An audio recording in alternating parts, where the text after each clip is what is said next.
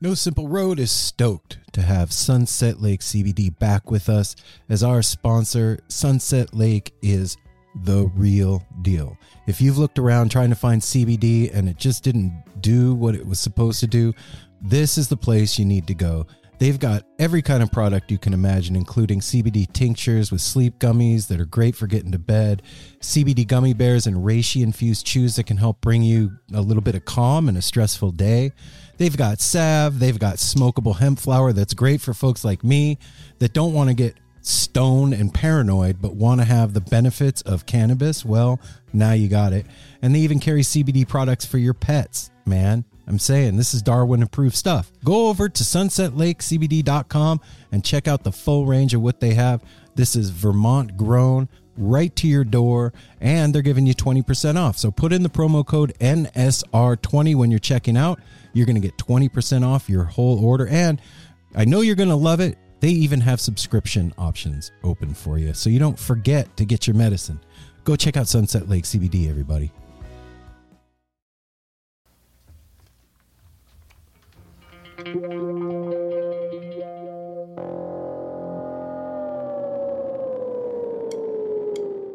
You're on the way to the venue and you're wondering, where should I park? Or Should I bring my coat with me? Or how well do I have to stash my things I want to bring into the venue? can I bring this backpack in with me? Where should I put my vape pen? Are they going to allow water bottles in here? if you know that stuff or you want to find out about that stuff, you can go to venuellama.com. What's Venue Llama, you may ask? Well, I'm going to tell you. VenueLlama.com is where live music fans share helpful insider venue reviews and information based on their own experiences. A place where pro showgoers can quickly review venues and exchange seriously helpful venue intel with one another. Yeah. Head over to VenueLlama.com today and sign up for your free Llama account and start reviewing venues today. Review venues in the Llama base, upload photos in the Llama gallery, and add your favorite scene friendly businesses, websites, or podcasts to the Friends page. All Llamas registered by July 4th are eligible to win free tickets and Venue Llama gear. We, we got Summer Tour for Dead and Company, and Phish, and Widespread Panic, and Billy Strings, and Goose, and Ween, and Greensky Bluegrass. All of it's happening right now. Oh, Go to that's my head blown so that you know what the hell's going on when you get to the venue. And if you already know what's going on at those venues, go to venuellama.com and tell everybody else so that we're all in the know and we're all hipped up. Go to tell Tell 'em. venuellama.com. Shop Tour Bus. Kicking it old school. Love that. Yeah, that is one of our awesome sponsors. And if you don't know about them, you're about to know about them because, know. Like we always say, you don't want to wear that dirty old shirt and everything. Maybe you, do. do. I like to wear my old dirty shirt, sh- sh- sh- Shirt? shoes, shirt. Wow, dude. Wow. Right on. No, we're going to keep right Okay, on you're just rolling. gonna keep Let's keep rolling going. with that. Keep going. You Yeah. like to wear dirty shop shoes. I, I started la- I started laughing when I said that because I remembered I do. But if you want new gear, go over there and see these cryptic, cool designs they have that are made from lyrics of Grateful Dead songs. oh yeah. And they come in a all over print box with all kinds of extras on the inside and some of you are going to get an actual real live dyed in the wool verified bona fide grateful dead cassette tape bootleg, Bootleg. in order Bootleg. yeah bootleg. not only are you going to get the shirt sticker hat pin or whatever that you ordered in a rad box but it could come with a grateful dead cassette tape on- in there that's been traded around the grateful dead family for like 5000 years And then a bunch of cool Dang. At trinkets, least. toys, candy, gum. You don't know what you're going to get. You're it's, a, also it's a box of fun. gonna get a good feeling of supporting your Grateful Dead family.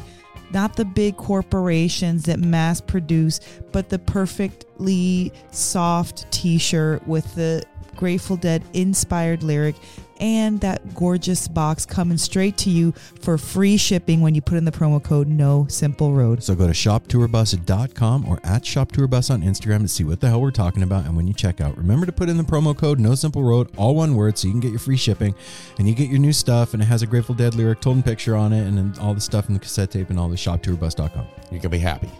I'm hungry. We all know that Apple's hungry, but we also all know that the Grateful Dead family does stuff beautifully. They Yeah. make beautiful music. We make amazing grilled cheese. We make awesome art. We make veggie burritos that are badass. And you know what else we do? What? We have a business in Portland and Denver called Fire on the Mountain, owned by the Grateful Dead family that has the best chicken wings, pizza, mm. burgers, salads, brew their own beer, and it's made with love and intention by our family for you. And when you go into any of their locations, you are going to find a beautifully, comfortably decorated space that you can even rent out for birthday parties, meetings, or just to go kick it with your daughter on a random Wednesday evening. Yeah. I mean, look, everything is so freaking serious nowadays. It's nice to take a break, fall out for a while. Go get some food, somewhere chill, made by your fam. It's delicious. Grab yourself a beer, a nice salad. And I You- got one thing to say. What? What? Save room for dessert or you're going to regret it because they have the best desserts anywhere. And if you're not in Portland or Denver, don't feel bad. You can go to portlandwings.com, hook yourself up with some dope ass fire on the mountain gear, get yourself some of their sauces because they'll ship them all over the country and then you won't feel left out. So go to Fire on the Mountain, everybody. It's the Grateful Dead family hooking it up, cooking it up for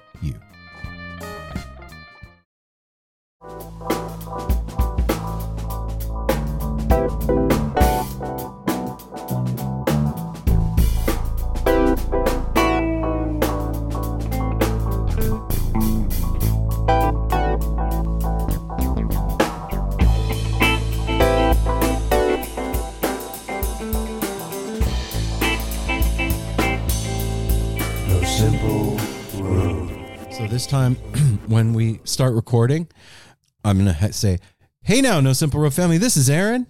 This, is Apple. And this is Mel. and I'm going to see all of our um what is it? What are those called? Wave, our wavelengths, our going 'cause frequency. We went like I don't know, 15 minutes in, and Apple's we, mic we were wasn't three on. three quarters of the way through the intro, and then I noticed my wave because sometimes it's fun to look at them. Well, you and know see how what? they're We never even mentioned the fact that it is Apple's birthday eve right now, Right as we're recording this. And when you hear this episode, it will be Apple's birthday. So if everybody can just mm. stop for one moment and say, Happy birthday. Happy Apple." birthday, Apple! Woo, Let's hear it for Apple, everybody! Happy Yay! birthday! One year Dar- older, one Darwin year just got wiser. excited. Apple's Apple is 50, 54. 54 years old. Brother, Brother, did you did you ever think when we were like, I don't know, 19? No, I never thought when I was Uh, 19. No, I know, I of know that, problem. but there's more to the question. oh. Did you ever think that we would be this old together? No, we didn't think of things like that. No, man, right? When we were 19 and you were 17, we weren't thinking about the next day. Mm-mm. We're thinking about the next line. Yeah, there was no plans for the next day. Yeah. So, congratulations come on making it long to 54, man. Yeah, Apple. I'm glad you. to. I'm sad that you were feeling blue, but I totally get it. You know, I I understand. Like just a little melancholy. Not even anything to be melancholy about. You have your health now. You know, it's gorgeous outside. and No Simple Road's doing great. You've got a lot of people that love you, but sometimes you just have all that and you still feel a little. Yeah. Oh. Yeah, yeah. Sometimes you can't control your mood. I she's talking about ye- yesterday. I just kind of got that. Like at this age, when You you're in said your, it this morning too. when you're in your fi- when when you get to be 50, like it, it's like I don't know. A lot of people do that your whole life, but it's like I don't. I don't care. I don't need any attention. I- I'm You don't like Birthday birthday attention. attention? I'm 50, but everybody does, you know, in a way. And it, it just Come on, you got that cute balloon upstairs yeah, yeah, and all yesterday, that. yeah, yesterday, yesterday was super cute and sweet, and uh, I, I was just kind of birthday blues. Well, but happy pre-birthday, brother. Yeah. yeah, thank you. And and to celebrate your the end of your birthday month and your birthday day, we are going to give you the gift of having Marcel Ardans as our guest on No Simple Road this week. Welcome That's to No. Simple Road, And the- Marcel. If you're asking yourself, who is Marcel Ardans? And then I'm going to go, do you know the YouTube channel Lessons with Marcel? And then you're going to go, oh, yeah, that. And I'm going to go, that's Ar- Marcel Ardans. Right? One, yeah. When I liked it, it makes sense. It, this is like a present to me because I, w- I was absent on this one. It was two days after my surgery. And uh, so I have not heard this. So tomorrow I get a little surprise, or today as I'm listening to this. you get a little surprise. I get a little surprised because I missed this one. I'm sorry I missed you, Marcel. Aaron and Melanie speak very highly of you. Oh yeah, it was a great a- interview. Thank you for being on the show.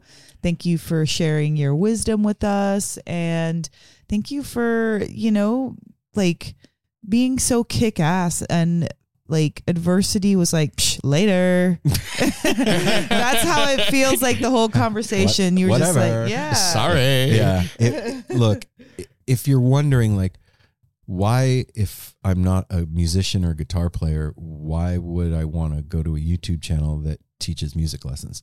It's a lot more than that. This is like a, history, a history, lesson. an inspirational. Yep, it's an online school where you can learn about like the history of bluegrass and some blues. And it, look, if you're a fan of Billy Strings, Greensky Bluegrass, Kitchen Dwellers, Leftover Salmon, like all that, if you have a little bit of education, when you go to the show, you're going to be watching it in a completely different way.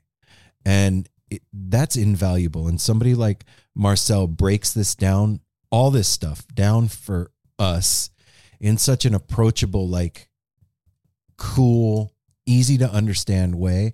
And for me, like, and I even said this to him when we were, had our interview, like, for me, learning guitar was a very anxious thing. Like, I, I, I wanted to be better and I wanted to be better fast. And it was, I was just anxious about learning and it was hard.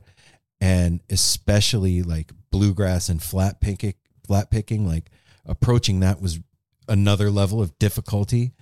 And finding lessons with Marcel on YouTube was like this like oh I was like holy shit. Somebody that's like calm and smart and knows how to teach is teaching flat picking and bluegrass and the history of all of it. And like in this one package I'm in all the way. And like a lot of quarantine was spent when I should have been working watching Marcel videos so Better be careful what you say. hey, Oh. you know what? It's fine. I don't care anymore. And uh, that's You that. You haven't cared for a long time. That's true.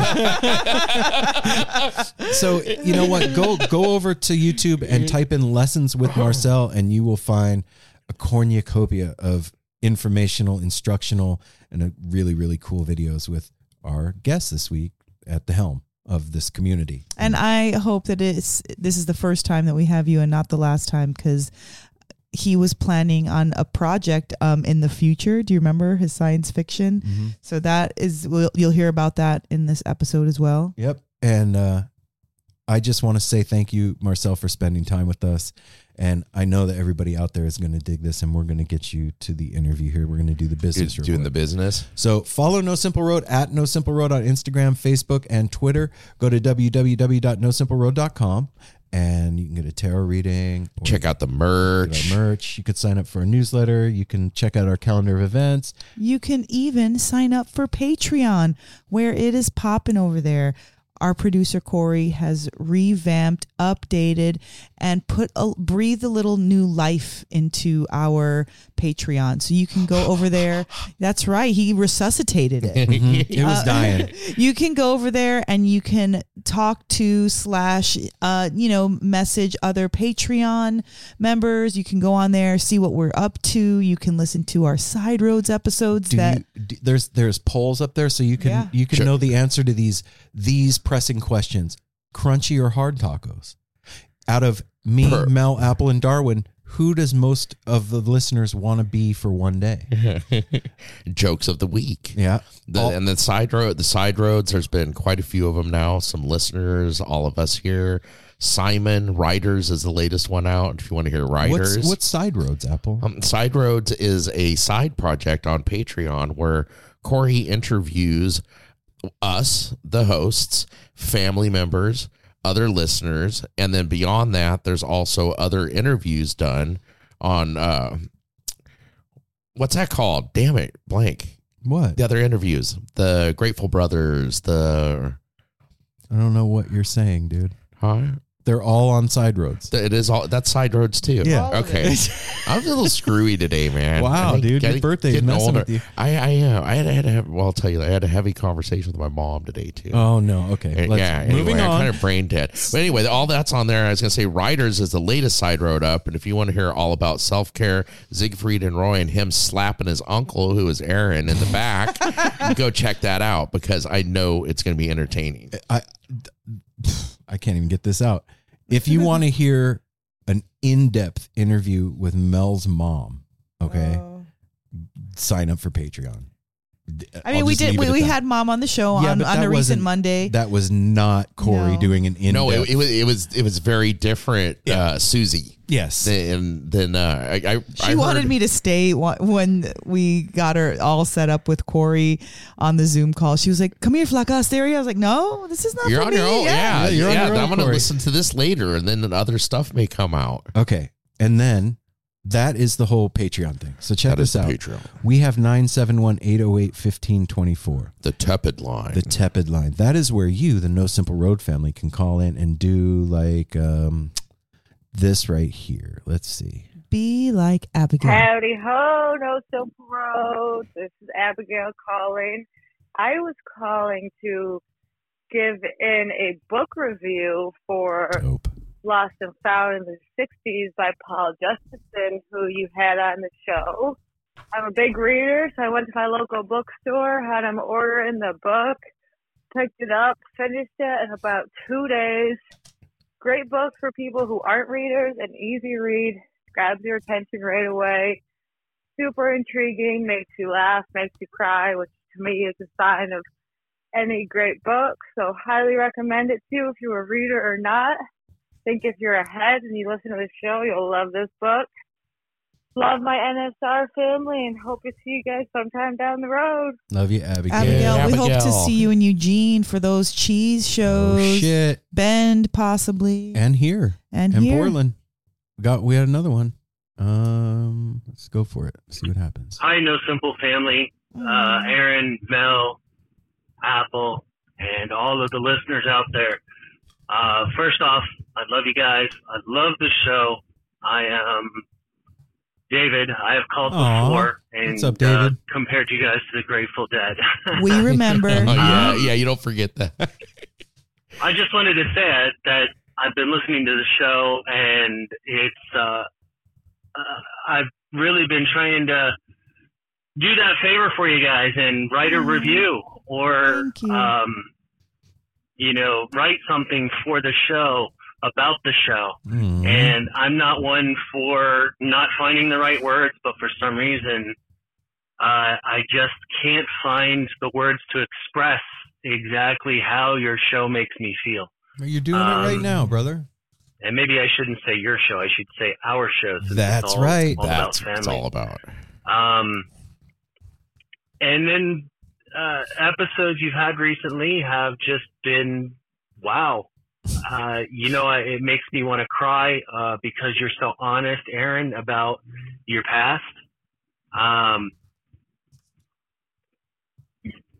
I I don't know. Uh, it's just fabulous.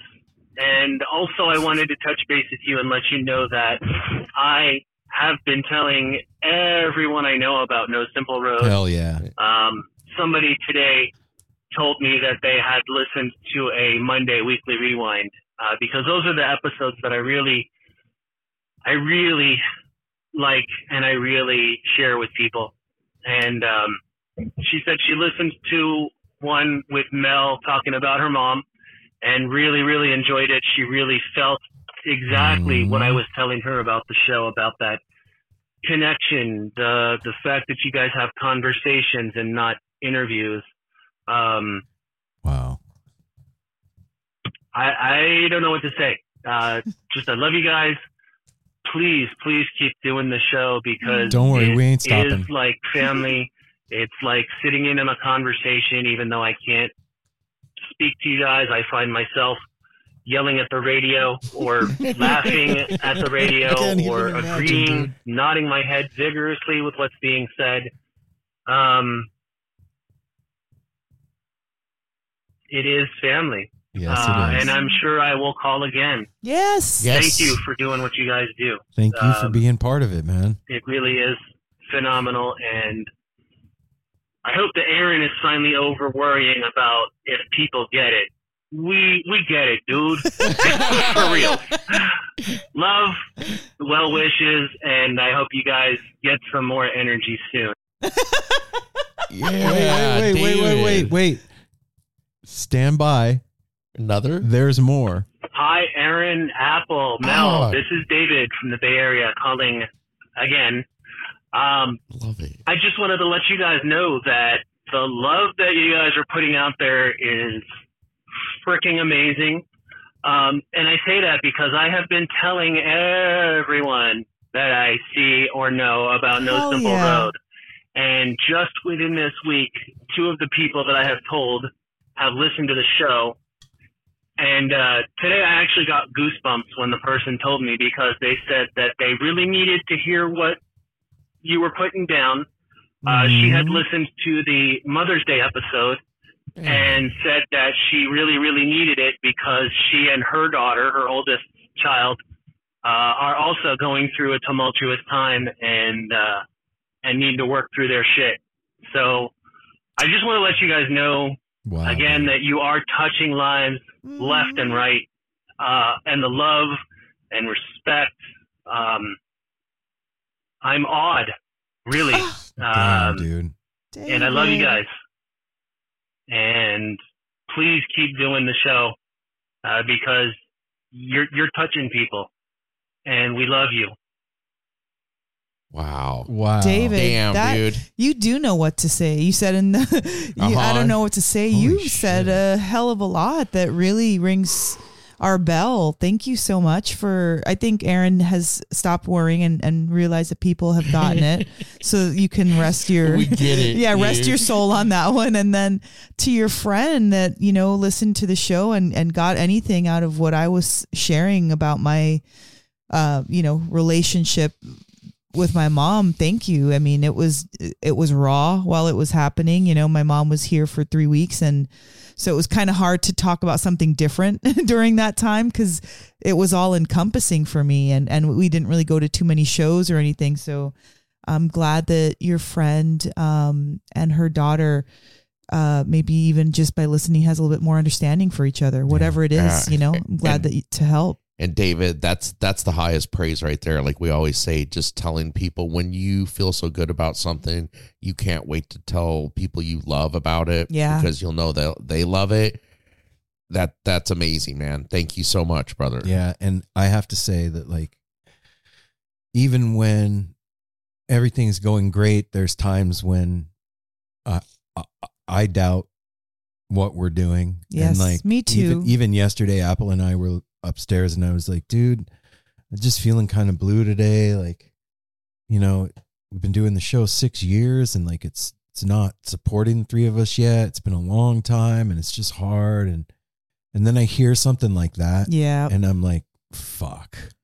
How dare I? Uh, That's when I realized too that it's not financial support, but it is supporting us Yeah, and a whole 100%. community. Well, we were. I just came back from you know Audrey's house with Tiffany, and while we were making signs for Mojo Family Fest, and they were talking about an, another work day that they were going to have out there.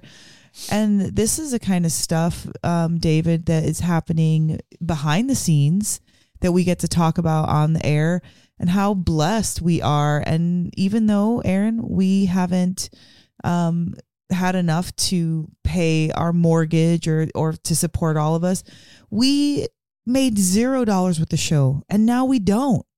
Yep. And that's a big deal. And it's, you know, it, it's more than just a, f- a few shekels. I mean, yeah, we've got a long way to go, but this is the funnest road I've ever been on to do Oh, yeah. something. Hell yeah. And so if we're going to make any, you know, real financial changes um, due to the show, I am down to go brick by brick because it's worth it. yeah. yeah. And hearing messages like that is just the universe talking through David. Yeah. That's so all the thanks- emotional support. In thanks the for being available for that, David. And and we hear you, brother, and thank you. And Don't- thanks for don't worry, calling We ain't going nowhere anytime soon, man. That is the tepid line. That's how you do it, everybody. Let's hear it for David. David. David. Woo, David. I, I love how the first one he says, I may call back, and then you're the next he one calls calling back. back. dude. Call Well, back whenever you want. yeah. Can't wait to meet you in person. Don't be scared of calling back the tepid line. You can be a regular caller of the tepid Yeah, line. I mean, we named it the John B line for a while because yeah. John B was calling. in John B, you still, you know, that's like the AKA tepid line is AKA John B line. He's got his own special parking spot right, Yeah. right in the tepid line. All right. So that's the tepid line 971 808 1524. Please leave us a review on Apple Podcasts. Go on there, hit the five stars. leave us a little review. We don't have any new ones No this new week. one yet. And like David, tell somebody you love about the show. That's the business. And we're going to get you to the interview with Marcel Ardans of Lessons with Marcel YouTube channel right now. Everybody, you made it. Congratulations. Looks like you made it. Everybody ready? Yeah, Ready. I'm ready to hear it. Without further ado, the No Simple Road crew gives you Marcel.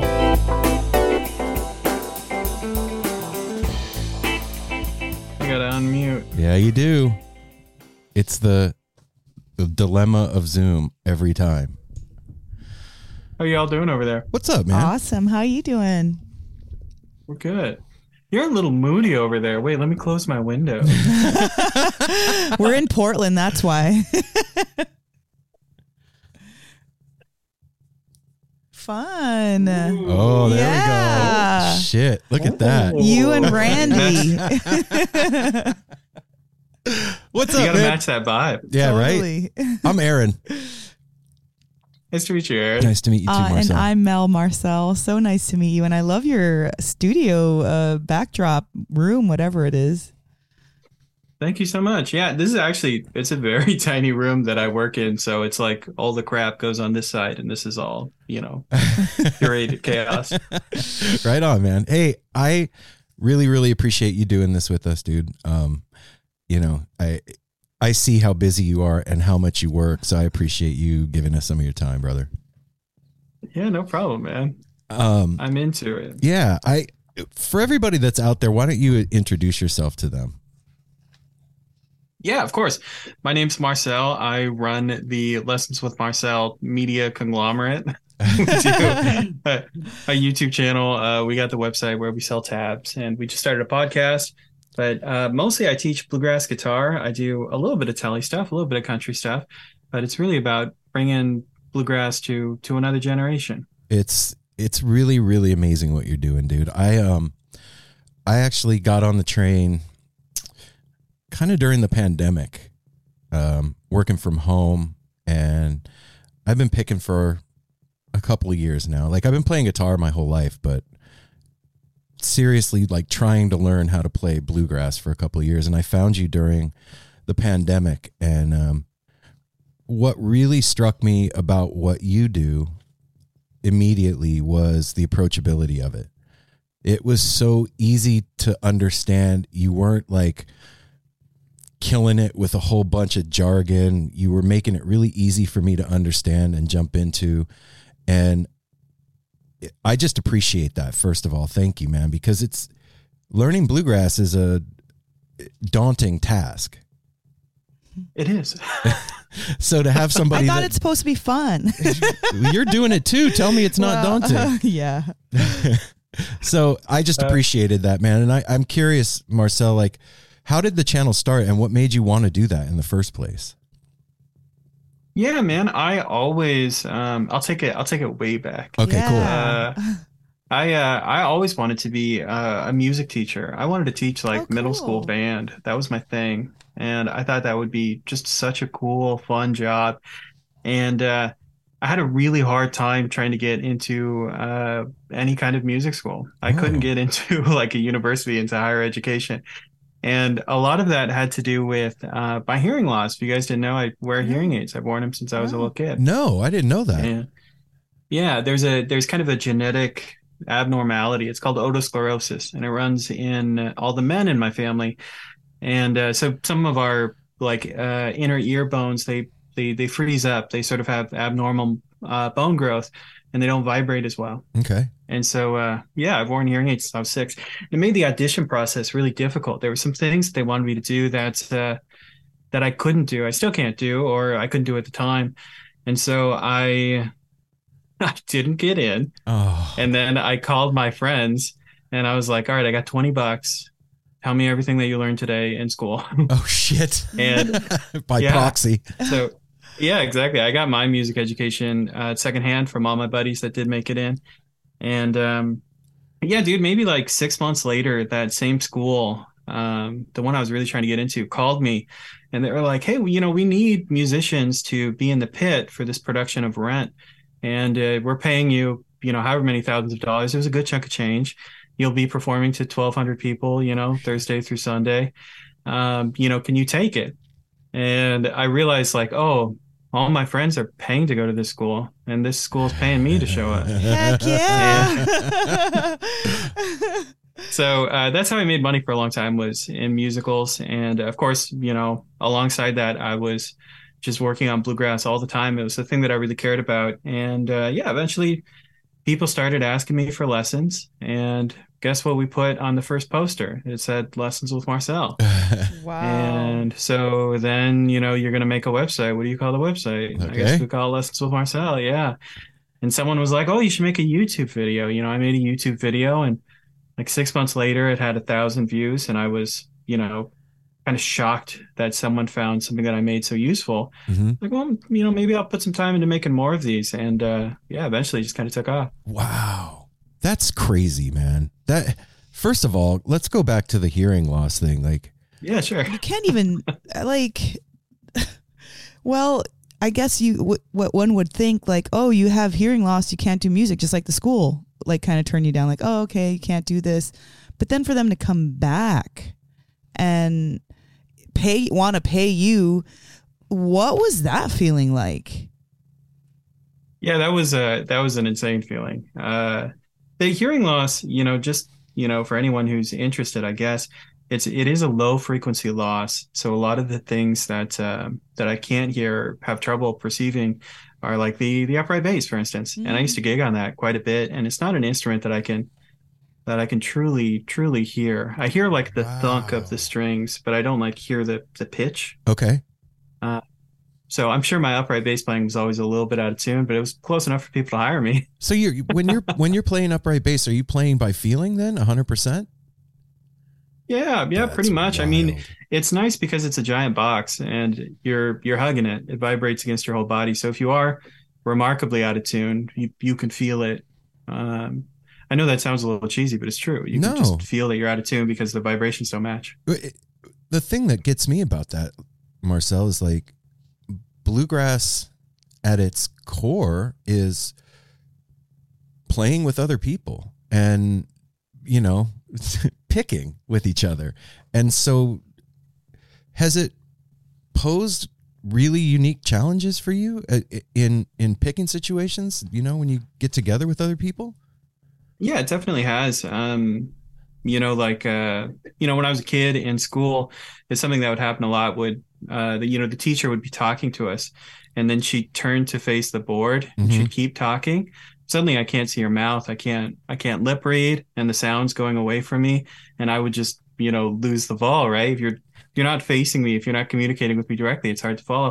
And that same thing happens at jams. Sometimes people face away or the way the stage is set up, you can't get a clear eye line. Mhm. And I do a lot of my jamming, you know, almost visually. If if I'm not getting enough feedback from the monitors or or if it's a jam and I can't hear very well in the room, you know, I'm looking at the mandolin player's hands, you know, and I'm seeing where the upbeat is, or I'm looking at the bass player's hands and I'm seeing where the downbeat is. And if I don't have a clear eye line, yeah, it's a mess. Wow, that's such a trip. I so you've like established an entire new way of listening and learning music Yeah. then due to your what you've had to overcome. You know there's other people that have done similar things. And um you know when i was really young i saw a a percussionist named evelyn glennie.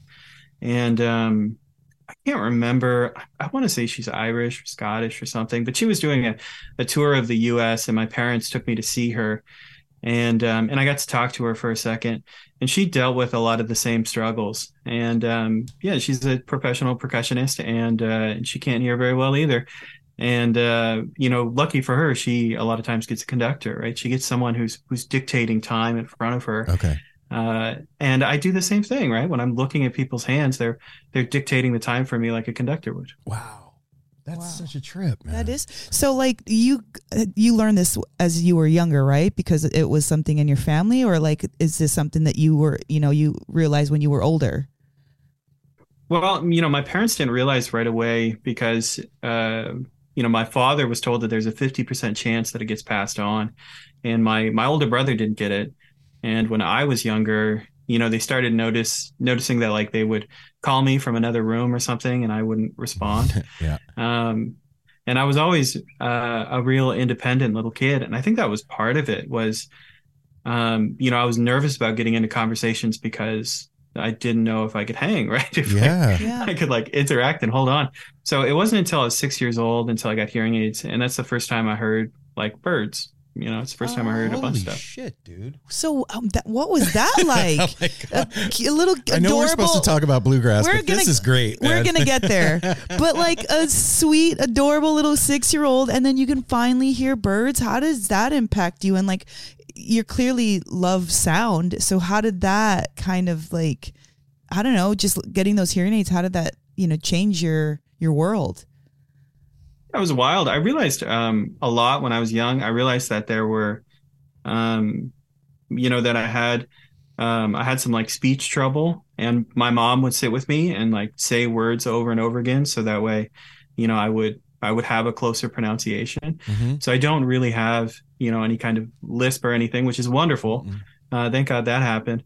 But um, yeah, you know, I I think that the strongest memory I have from that time period is um, is my mom when she found out. My mom cried when she found out I had the hearing loss, and my my reaction was I was excited. I was like, oh, I'm gonna be like dad. I'm gonna get hearing aids.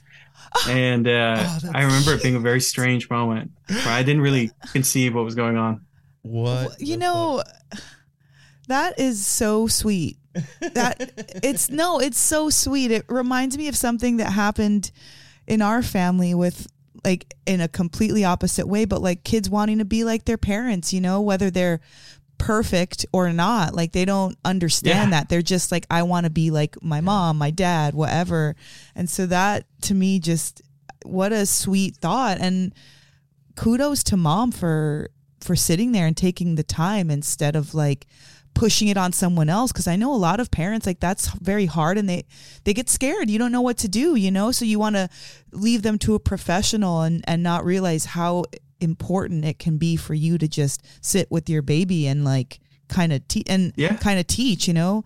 And just one other thing on your voice like your voice is so soothing and mm-hmm. very calming and it really is part of what helps at least me to understand what you're talking about like the delivery and and the the way that it's said not necessarily the the jargon that's coming out you have know you have you heard that Right, before? right.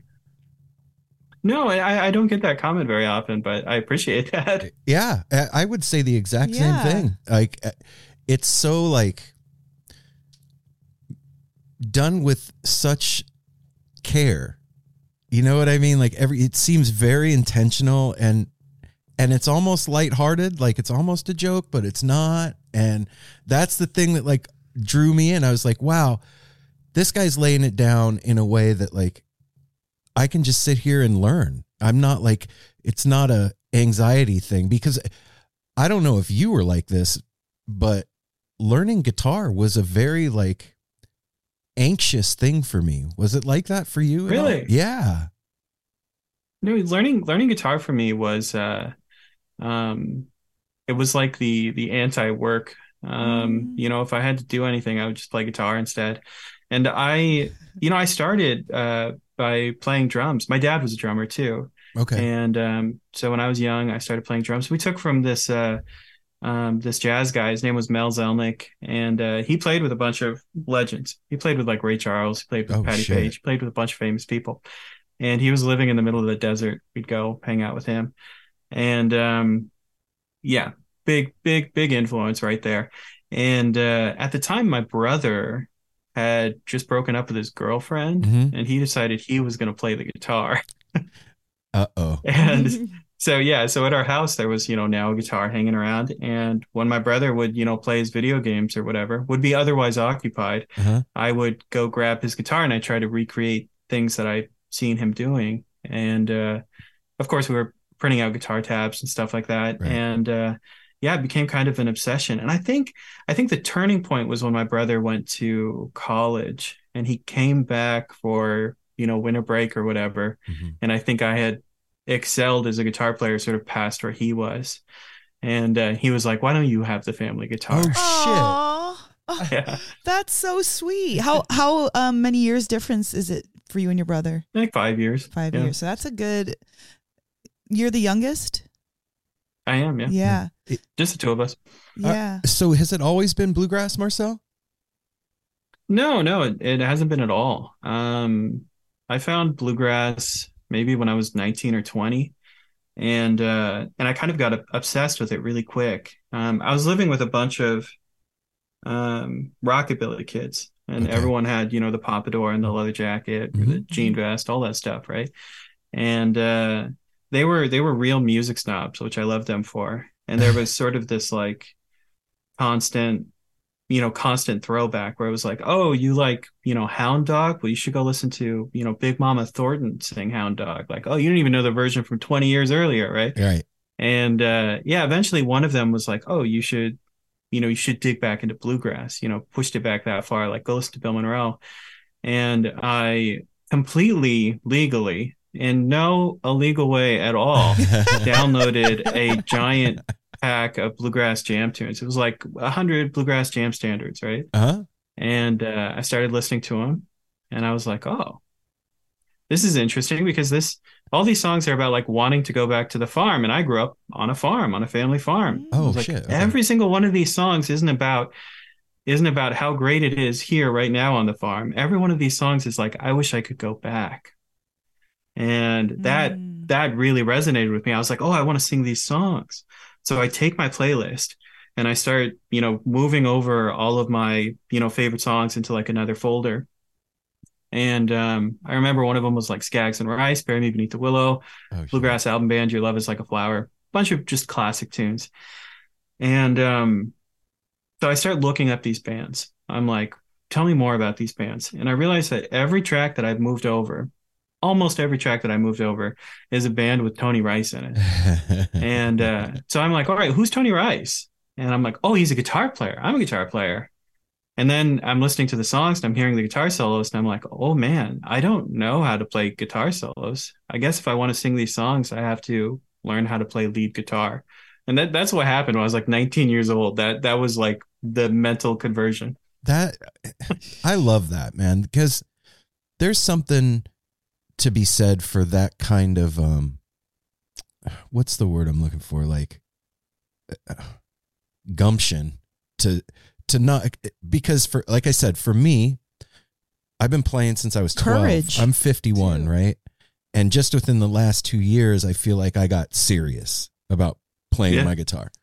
And like I said, it was always like an anxious thing for me like I wanted to be better. And so learning was difficult, right? And and when I would see people that could really play, it wasn't inspiring, it was discouraging. Do you, you get I was like, Right, fuck, I'll never be able to do that. Well, I might as well not even bother. And to have that mindset of like, oh shit, I see that and I want to be able to do that and I'm going to take the time and do what it takes to be able to get to that level. That that's something like brand new for me. So to be able to have that at 19 It's courageous. It's courageous. Yeah. That's the word. Yeah, it was it was a bold choice. And actually when I was 19, I was like, oh, I'll just learn how to play all the bluegrass instruments. I'm still working on guitar. See, man, Yeah. that's that's why you're successful. Like that that right there, that attitude of Mhm. I'm just going to learn how to do it. It doesn't matter what it takes. I, you know, and bluegrass is such a, there's such a rich history. There's so much to it. And after one fiddle tune, you haven't even scratched the surface. Like you, there's, there's the history No. of bluegrass. There's, you know, Irish folk music. There's uh, the whole thing. Like you can go forever. And that's another thing about your channel that I really love is that it's not just lessons with Marcel, like you just showing us how to play fiddle tunes. You actually take us through the history of bluegrass and and why it is the way it is. What made you decide to go add that to the channel?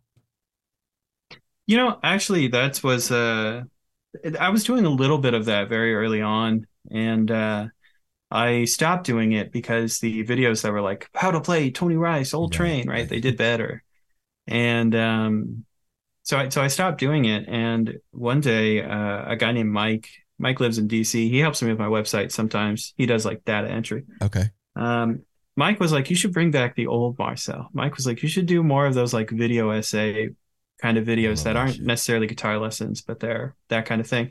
And so thanks, Mike, for that advice because Yeah. I probably wouldn't have done that if he hadn't said it. That's cool, man. And I mean, Marcel's honestly, did did you ever think that fifty thousand people would be subscribing to your channel, and um, you would have to turn people down for lessons and like hire other people to work with you, and uh, it be where it's No. at? It's crazy, man. yeah, the answer is no. I didn't think that. And you can find early videos too where I'm really excited, where I'm like, oh man, you know, this video got a thousand views. Thank you all so much for watching. And uh, you know, now that's that's that's not a big number anymore, right? But at the time I was just thrilled, right? I thought it was the greatest thing that that so many people were interested. So no, I, I didn't expect that um, at all. And uh, it shocks me that it's still growing so well and so many people are still interested. I think a fair amount of that is due to, you know, the rise of people like Billy Strings and Molly Tuttle. But, uh, you know, yeah, I wanted to talk to you about that too, because like we're in a bluegrass renaissance kind of at the moment. I We w- are. I would say. Um, there's hundreds of new bands coming out, and the rise of Billy Strings and Sierra Hull and others. Um, it's it's crazy what's going on. I, I want to get your take on that. Do you do you think that? Um, let me phrase this the right way. When we've spoken to like Billy or Billy Failing, the traditional bluegrass players, there seems to be kind of two camps in the you know the traditional bluegrass and the newgrass world, and there there can be beef between the two. oh yeah. What's your what's your take on all of that? Like, do you where do you stand? Yeah, you know, I got I got uh, kind of caught in the middle of that when I made my video called "Why Do uh, Why Do Some People Hate Billy Strings," and uh, maybe that title was was a poor choice in retrospect. Eh. that got people fired up.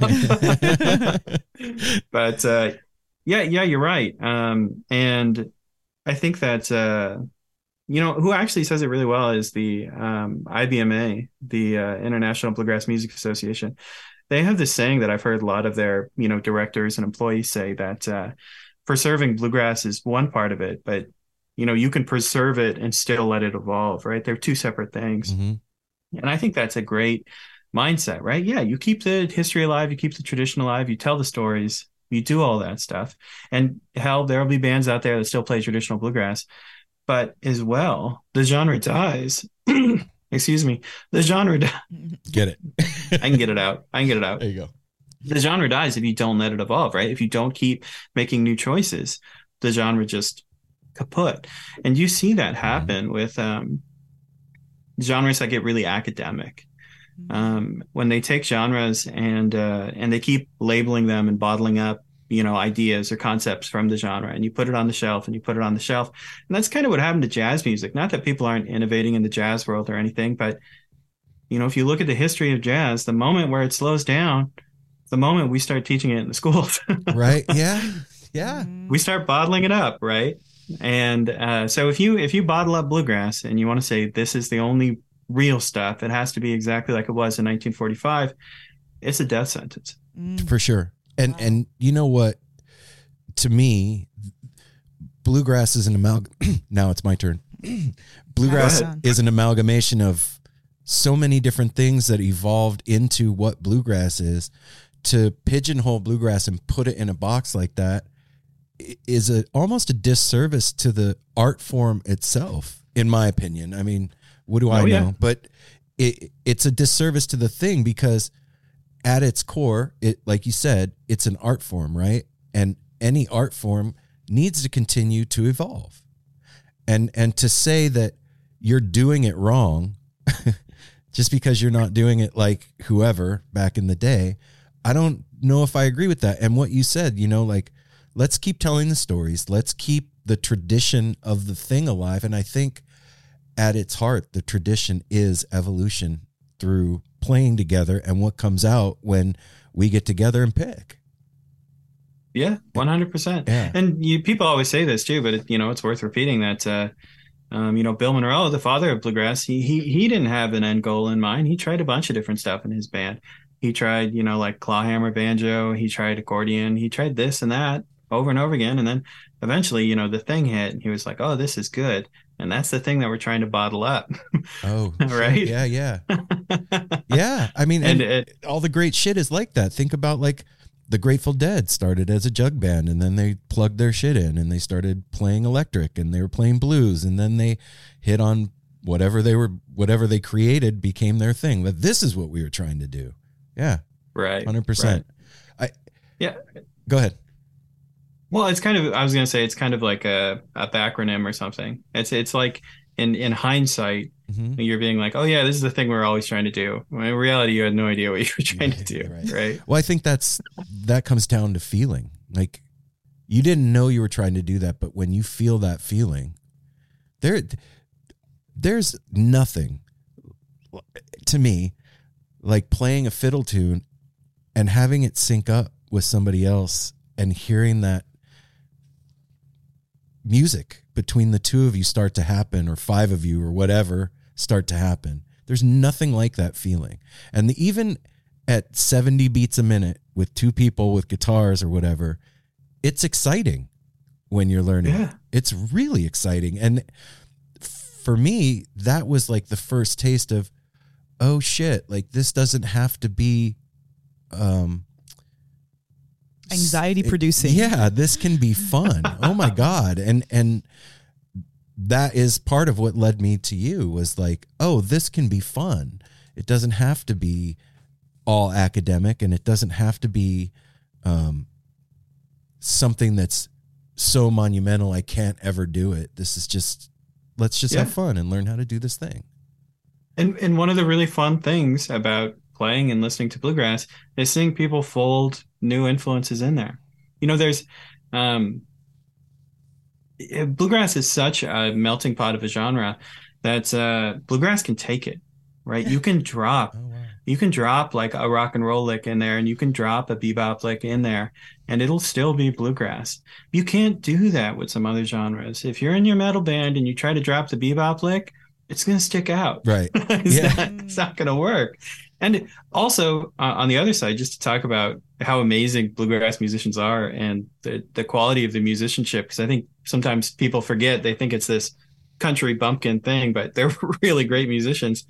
If you took, you know, your your jazz guitarist, your metal guitarist, your rock guitarist, if you took all these different guitarists and you put them in a bluegrass jam, Mhm. they would struggle. But if you took a bluegrass guitarist and you put them in all the other jams, they would do pretty okay. Wow. Yeah. It, it there is something to be said Why? for Why do you think that is, Marcel? Like, what's or how can you explain that? For somebody who doesn't play, you know, bluegrass and is just listening to this, because I'm very um, green. I just started playing the banjo um, in October, and I'm not an hour a day person at all. But I have like maybe a lesson once or twice a month, and pick it up, and I'm fine with that. I am fine with that. But when you really start to deep dive into stuff, you really have to change how you think about things. And you have to kind of like like Aaron was saying earlier, educate yourself on like the beginnings of it. So how do you why do you think that is that people that are trained that way can just uh, it's so easy for them?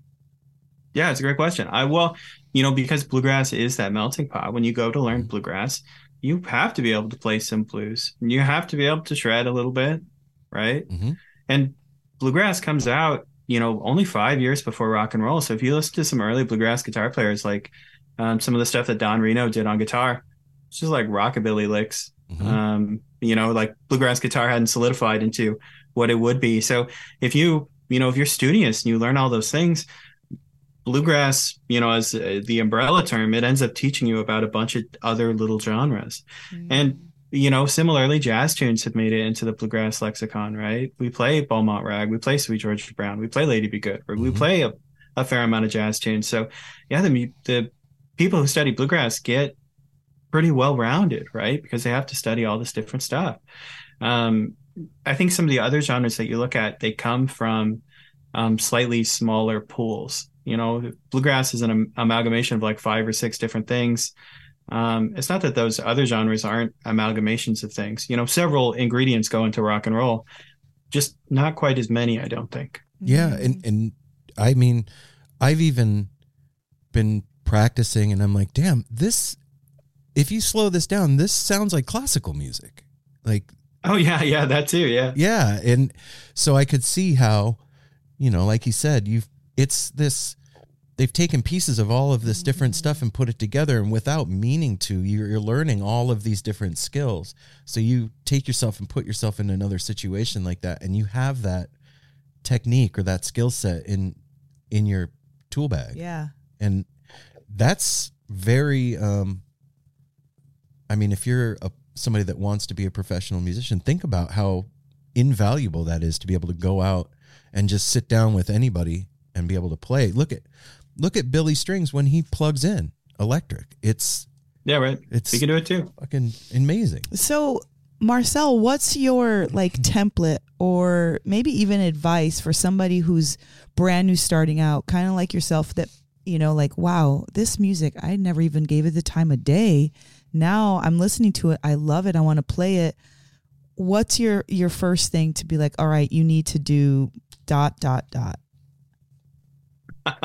It's a good question. Um, Well, I have a you need YouTube your channel. Well, I, yeah, you're not going to teach a lesson, but like, what, what, do you, where do you go? Like, what, like, where do you even start?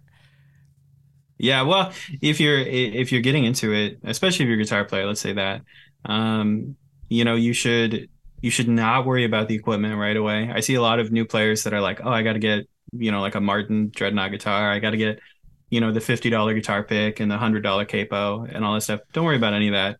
Um, instead, just start playing the tunes. And if you think about bluegrass as like a living language, the you know, for instance, a fiddle tune like Red Haired Boy is from like the 1400s. It's an old piece of music, Mhm. right?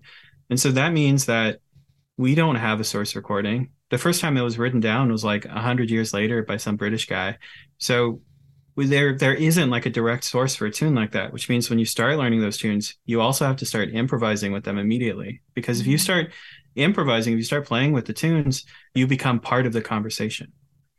Because Oh, there is no shit. source recording of Red Haired Boy. Any version of Red Haired Boy is valid.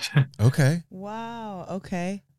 and i've Yeah, also so oh, I- uh, go ahead a, a lot of times, a lot of times these uh, these fiddle tunes work in in standard ways too. So I guess in short form, my answer is learn some fiddle tunes. But um, you know, a lot of times they work out in in four phrases, right? And that fourth phrase tends to be the one that gets improvised the most. For instance, if we took a bunch of bluegrass musicians, we asked them how Red Haired Boy goes, maybe we'd all kind of agree more or less on the first three phrases. But phrase four, you'll get a thousand different answers if you poll a thousand bluegrass musicians, Okay, right? yeah wow So you got to play that game, right? You got to be part of the conversation. Well, Part of it. A- and I've heard it said too, like exactly what you just said. Learn fiddle tunes. Like I've I've talked to a bunch of people now about it, and I would say that is the standard answer that I've I'm getting as I'm taking my poll. Like you could do all the stuff, like learn your scales and and learn your G runs and and all that stuff, but you want to sit down and and pick the fiddle tunes. And the other thing that I've heard said is try not to learn them from tab. Try and learn them by ear. And what what's Right, 'cause you- what's the reason? Yeah, right. So you you become part of that uh, that oral tradition. I can give you an example if you want to hear. Yeah, Love to. absolutely. Okay. So let's keep talking about Red Hair Boy because we're we're on a Red Hair Boy kick for Okay. whatever reason. Okay. Uh, so if you're uh, you know, me and you, we're buddies. You know, it's the turn of the century. We're neighbors, but we live a mile away from each other, and we're, you know, we're sitting on on your porch together. And I'm like, hey, let me teach you Red Hair Boy real quick, right? Okay. And uh, what we're going to do is we're going to line it out. So I would teach you those four phrases in order. So the first phrase that I teach you would be phrase one, phrase two. Phrase three is the same as phrase one. Phrase four is the one that you get to have fun with.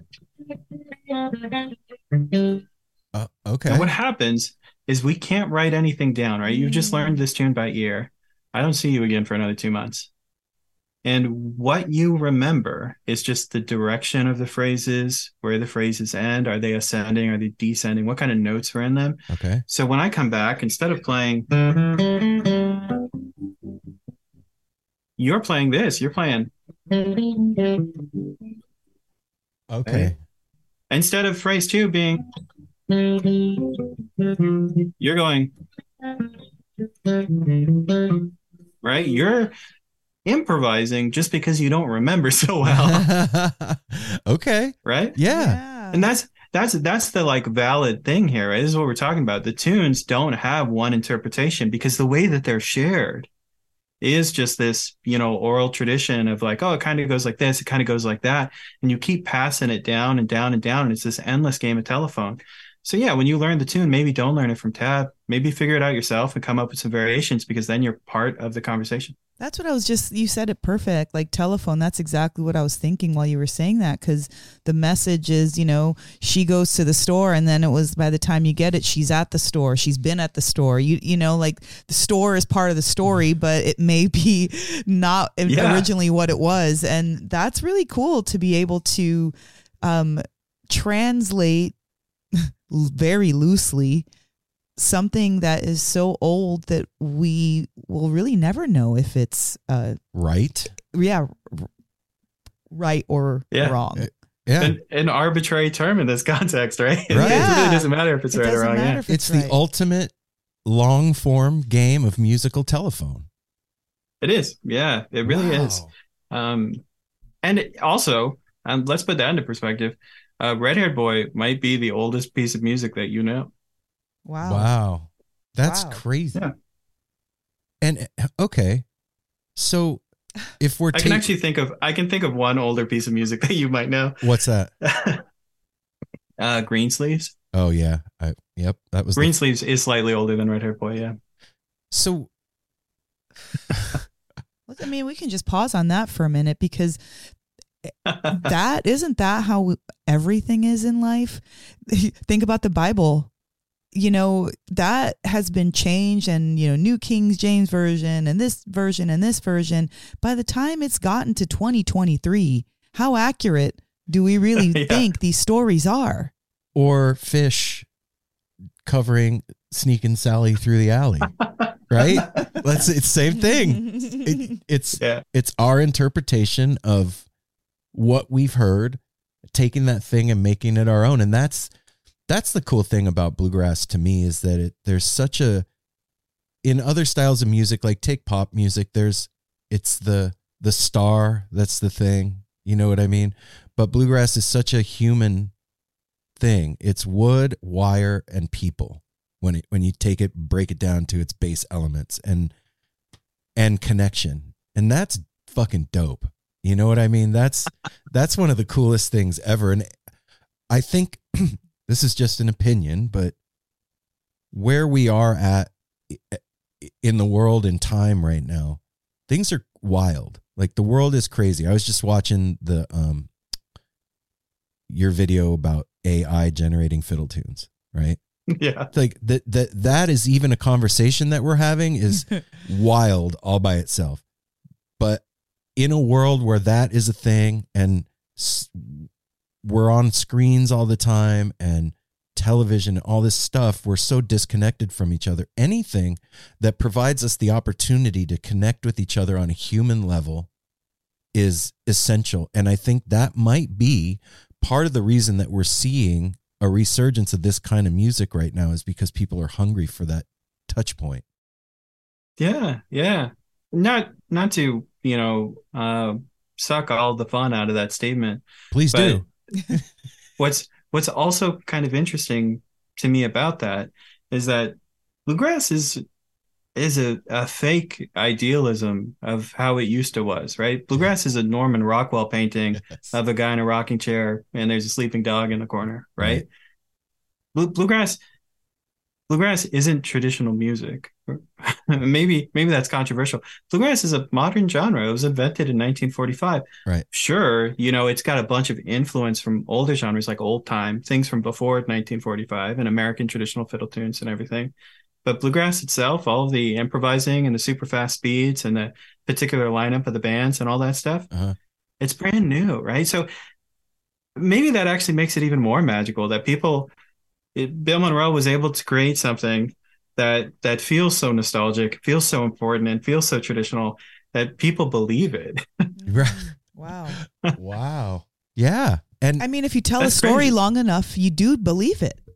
So if you play music the same way, you believe it. You Yeah. believe that that's what's being said. Yeah. and and people are repeating the story now over and over again and adding their pieces to it so it even if it wasn't something when it started now it Yeah. it is it's become alive because people have touched it and started adding to it So I have I have people that comment on my videos and they say, you know, when I when I mention, you know, the creation date of bluegrass is 1945, people will comment on the videos. They'll say bluegrass is way older. Bluegrass is older than the hills. People have been playing bluegrass in Appalachia since, you know, they came over to the states. Mm-hmm. You don't know what you're talking about. It's funny to me because bluegrass is named after Bill Monroe and his bluegrass boys. People Mhm. started calling the genre bluegrass in the mid 50s, right? It's it's that brand new. Wow. Right? But but there's people in the comments that believe the myth so hard that they want to tell me that i'm wrong and bluegrass is so old. And it's not. So what what was it before that? Just traditional folk music yeah we we generally call it old time if you're talking about like music from appalachia. Okay. so if you're thinking about the old fiddle tunes and like the flatfooting uh-huh. and um all, all of that stuff it, the umbrella is kind of old time. It could be slightly different stuff. It could be like irish traditional music or it could be maybe jug band music has a lot of improvised instruments. For instance like spoons and washboards and stuff that's more Mhm. jug band uh, but you you have a lot of like seed genres that existed before that but bluegrass is named after bill monroe's band baby like that's later that's I want to get your idea on on one of the things that Aaron just said about like you know communication and like you know like we've got these technology and and we're starved for interaction, but you're doing something that is alleviating some of that starvation. You're you're creating a community and a place for people to come to really feel like they know you and um, teach them something, which really the only barrier is the screen. Otherwise, we would be together in the room and and so what's True. your thought on whatever it is the closeness or the distance or just the the change of how um, humanity is is going through right now with like the screens and the phones and all of that Yeah, it's it's wild and it's a it's a double edged sword. Um, there's a lot of things that I don't like about it, but you know what it what it comes back to me, you know, for for my business, uh, is that there's a lot of people that don't have access to to good bluegrass education. There's I have a bunch of students in in Australia or like in Eastern Europe. I have a student in China. You know, I have I have students all over, and I'm sure I have viewers there too, right? And they man, they would be so happy if they could get an in-person lesson or if they could get, you know, or they could go to a bluegrass jam in their area. But a lot of them can't. Um, and you know, this is kind of the platform that we do that through. So in in that sense, I think that it's a benefit because, you know, for instance, when I started learning bluegrass, I was, uh, you know, my family was living in the Northwest at the time. And um and I had a really hard time sort of finding the local bluegrass scene. And there weren't any guitar players that were there to kind of guide me. So, you know, what did I do? I watched Banjo Ben, you know, I watched whatever was out there to try to learn something. I slowed down recordings and everything. I would have been so stoked if there was lessons with Marcel when I was learning.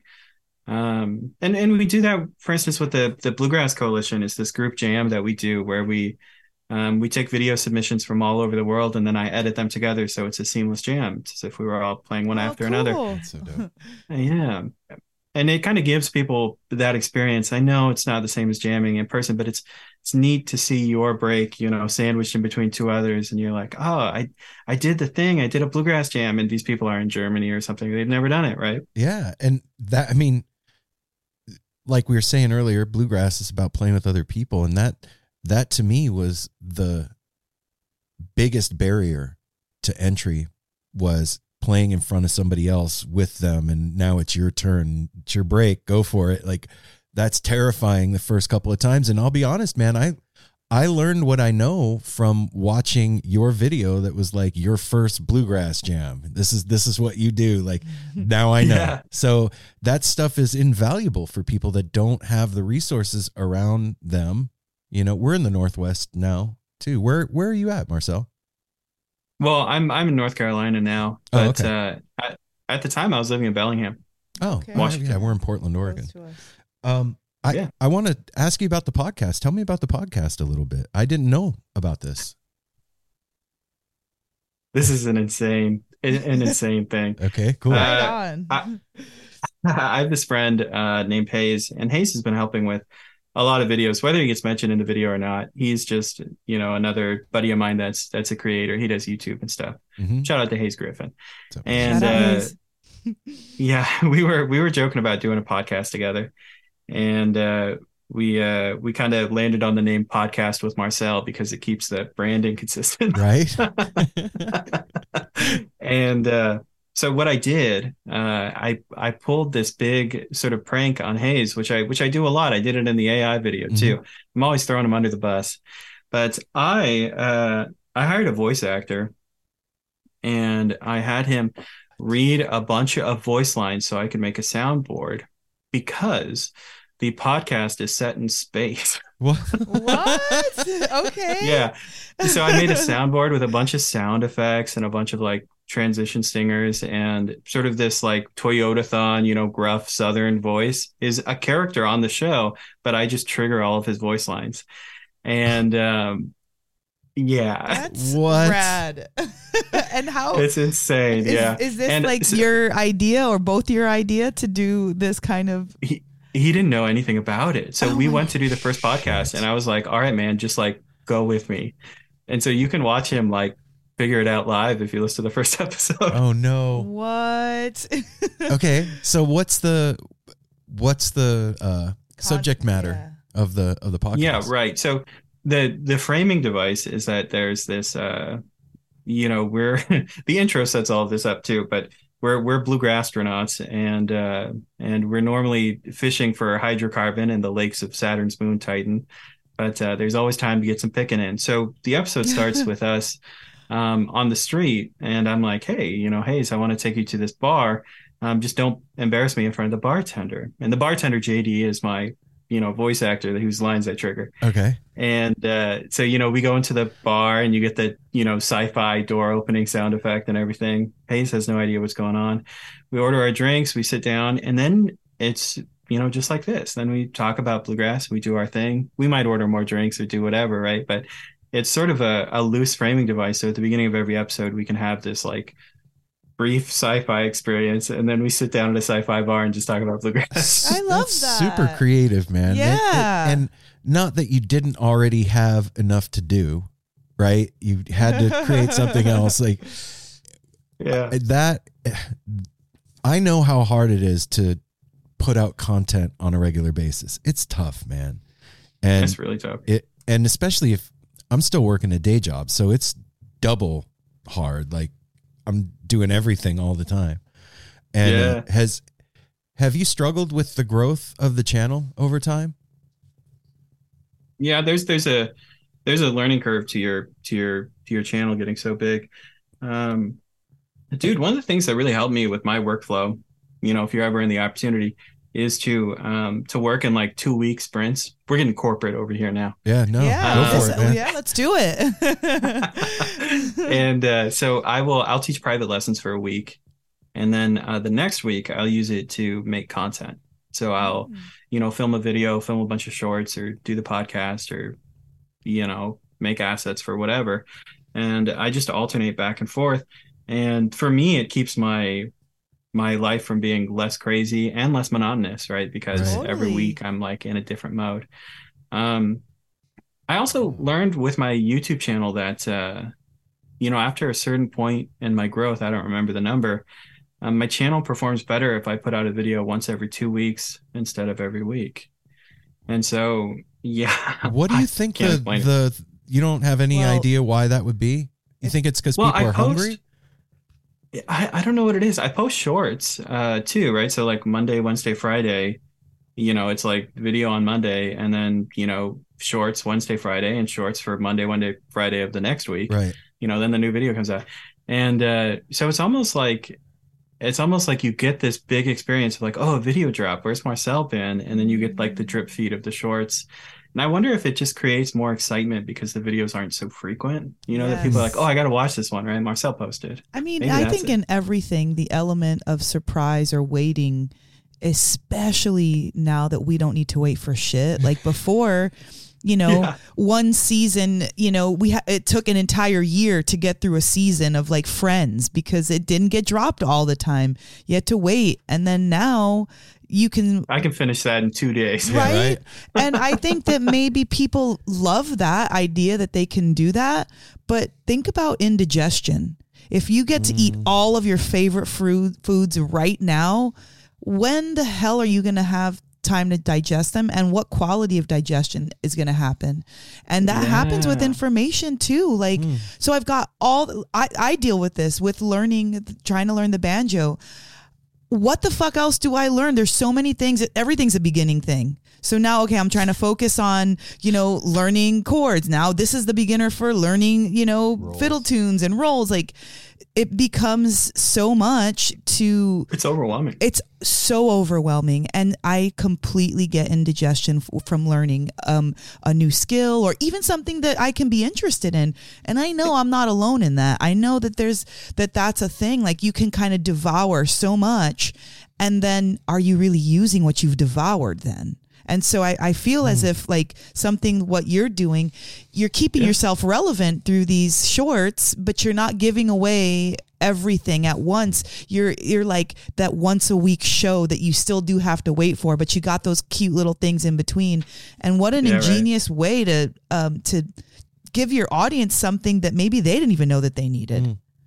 A little reprise. let's let's roll back to your your comment about learning because uh you know i'm a teacher. That interests me. Uh did have you ever heard about how how kids learn and how adults learn? Do you know what the difference is there? No. Mm-mm. yeah. So kids kids are really interested in learning a task and then honing it. So for instance if i gave a kid a book full of guitar licks they will learn the first lick and then just play it over and over and over again. They get really good at that first lick if i give that lick to an adult they'll read all of the licks and then they'll get stressed about how they're going to memorize all of them. Mm-hmm. Yeah. right. That was this so that's, that's kind of yeah right. That's kind of what you're describing. You you get sucked down this rabbit hole and you're like let me watch all the youtube videos about banjo and then you don't actually learn that much. In fact the kid who just practices one thing over and over again might get better faster. Yeah. Uh, right? I'm- just because they're focused. I have a Well, and you obje- don't I have feel an like object that. lesson for that. Okay. Uh, so I was exactly that guy that you just said. Like I'm s- I I'm that get person that you're stressed about said. all that. yeah. Mel got me um, lessons with Bryan, Bryan Sutton. Sutton.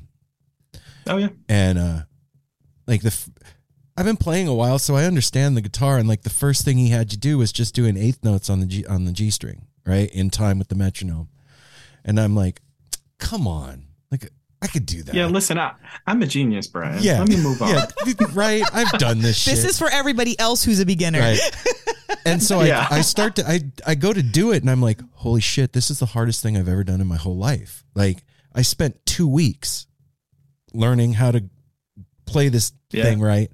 And you know i do the do the video submission back to him and i get get the comments back and like i'm doing everything wrong from the beginning so i'm like have to start over and so just taking that one thing and learning how to do it right helped me so much instead Yeah. of trying to just barrel through all the lessons you know just taking that one so that's a perfect example of Yeah. that just like you know what Hmm.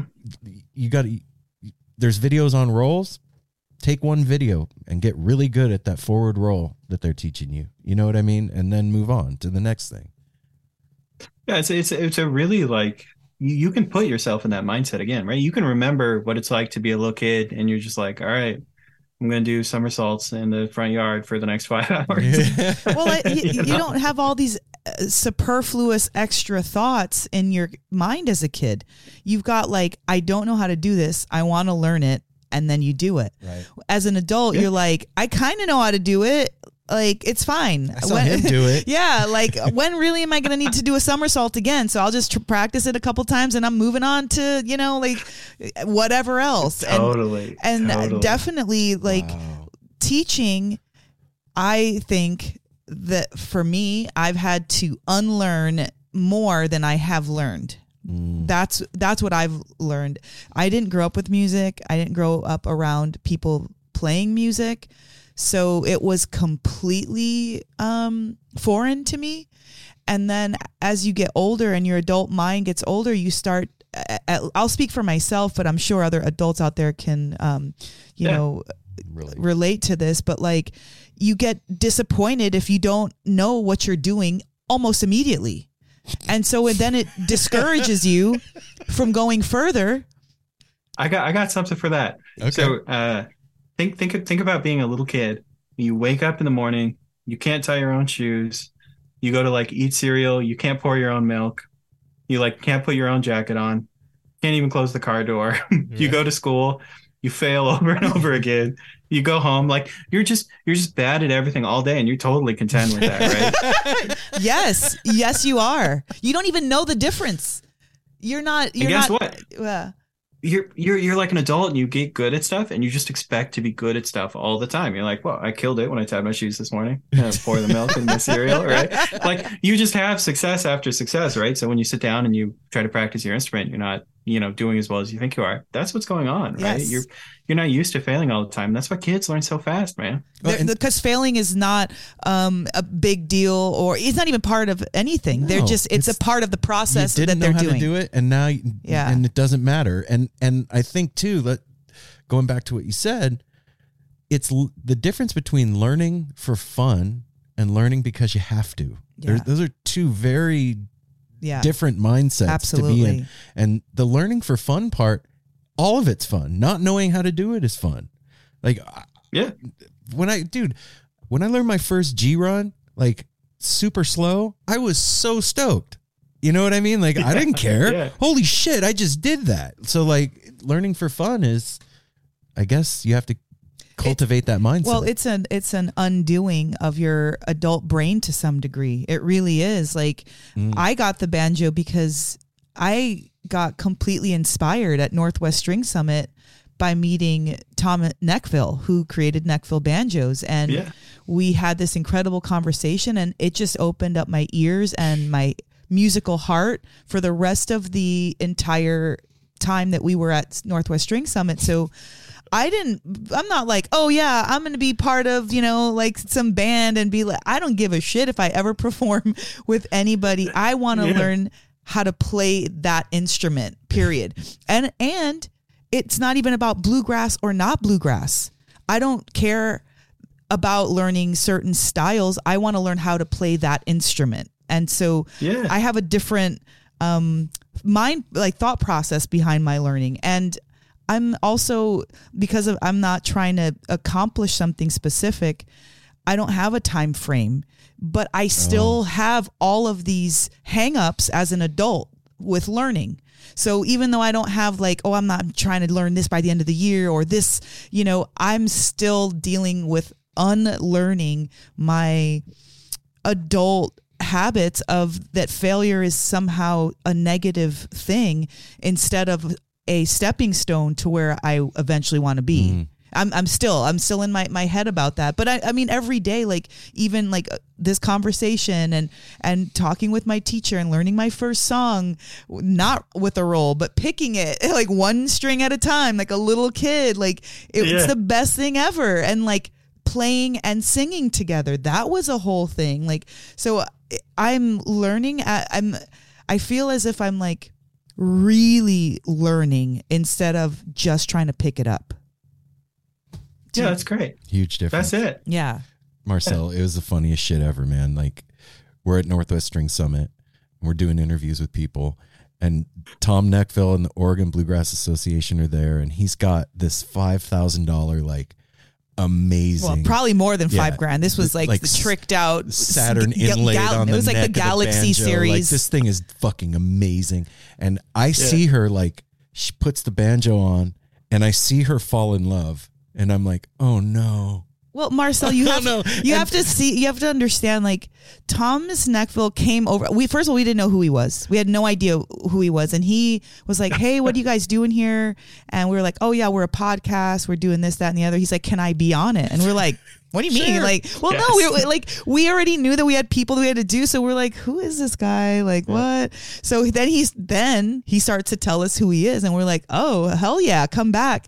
Well, he comes back, and his back is kind of toward us at first. See, she remembers the moment. I do even. remember it because when he turned around with this hot chick, ah. like that's what it felt like, like the the most beautiful thing I've ever seen in my life, and he made it. He made it up. He like that is his hands created that, and I could not like I couldn't think about anything else. She's like, babe, I want to learn how to play the I- banjo, and I want a neck. I just- and I'm like, I was like- that's like you don't know how to drive, and you want a Ferrari. Well, it's like total 16 year old moment. Like, I want a Ferrari and I don't even have my permit, you know? Like, Yeah. it's totally like that. But like, after that, like I said, I heard.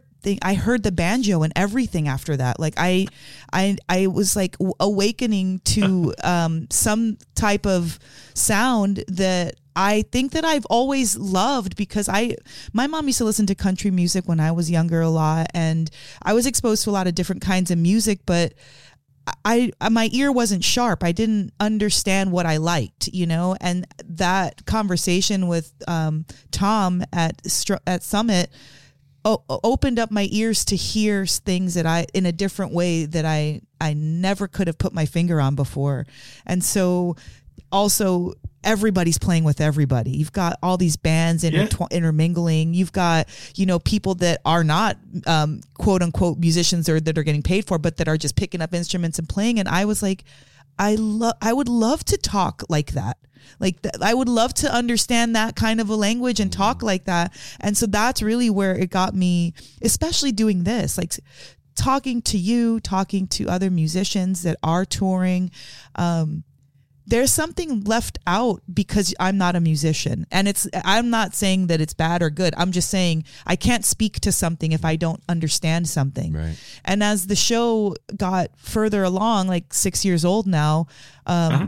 I wanted to be able to speak more intelligently and more holistically instead of just from a fan's perspective, which that's great too, but I wanted to understand more. And so it felt like the next progression of not only my adult learning, but like for the show and what we were doing for the scene. Because really, I feel like what we're doing for the scene is highlighting amazing people mm-hmm. that are doing some creative, crafty, top of the line things. And that's what I feel like what we're doing is when we're interviewing yourself or Tom Nechville or whoever else, Billy Strings for that matter. Like, yes, we all know that these people are talented, but why and who are they and Right. what little things can they teach us?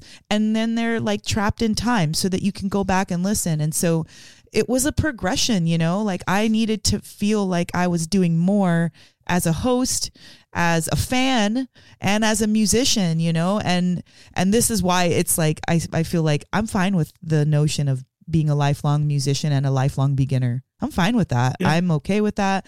But I like I said, I'm still wanting to kind of cut through some of that red tape that I've inadvertently put up as an adult in in learning.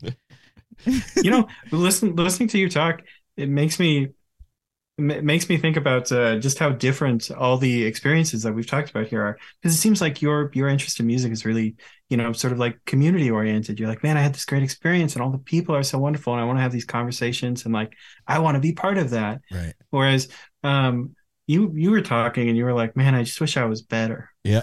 You're like, man, I just want to be good. yeah. And uh, I feel like I'm very motivated just by uh, feeling like an underdog, right? You know, like I didn't go to school or or I'm not from the South or you know whatever, whatever Yeah. it happens to be. I'm like, man, if I do win, like it's that much more of a Oh, win because I'm the underdog. That's what I really like, you know. Well, you're killing it. Well, I'm- look at and look at that's rad that you mentioned that, Marcel, because look at we're all the the common thing here is learning, and Yeah. everybody has such a different reason and a different way of of that coming. So that's why you are so interesting to us personally because you cover a lot of different learning styles and reasons for people that want to learn. Yep. And like I said in the beginning, like even your voice is part of the learning um uh, learning learning Style. tool that you have like that is a part of it as well as your knowledge of course and and it's goes back to what you said too marcel of like kids and i think kids all have a different reason for wanting to learn too and this is our just adult version of being kids like i want to be good at that thing and she's like i want to play with them too and you're like i can beat those guys you know like it's, yes. I bet that's how we all would have been as children. No shit, Right? right? Yep, Absolutely. exactly like that.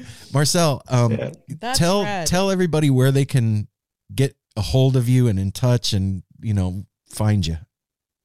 Yeah, the best place to uh, find all of my things is on YouTube, Lessons with Marcel. You can also check out my website, lessonswithmarcel.com. The big thing that we're excited about right now is our workshop series. oh cool We're doing a workshop every month, and there's only 25 seats. Um, and we're keeping the prices real low. It's only 40 $40 to Oh, wow. attend.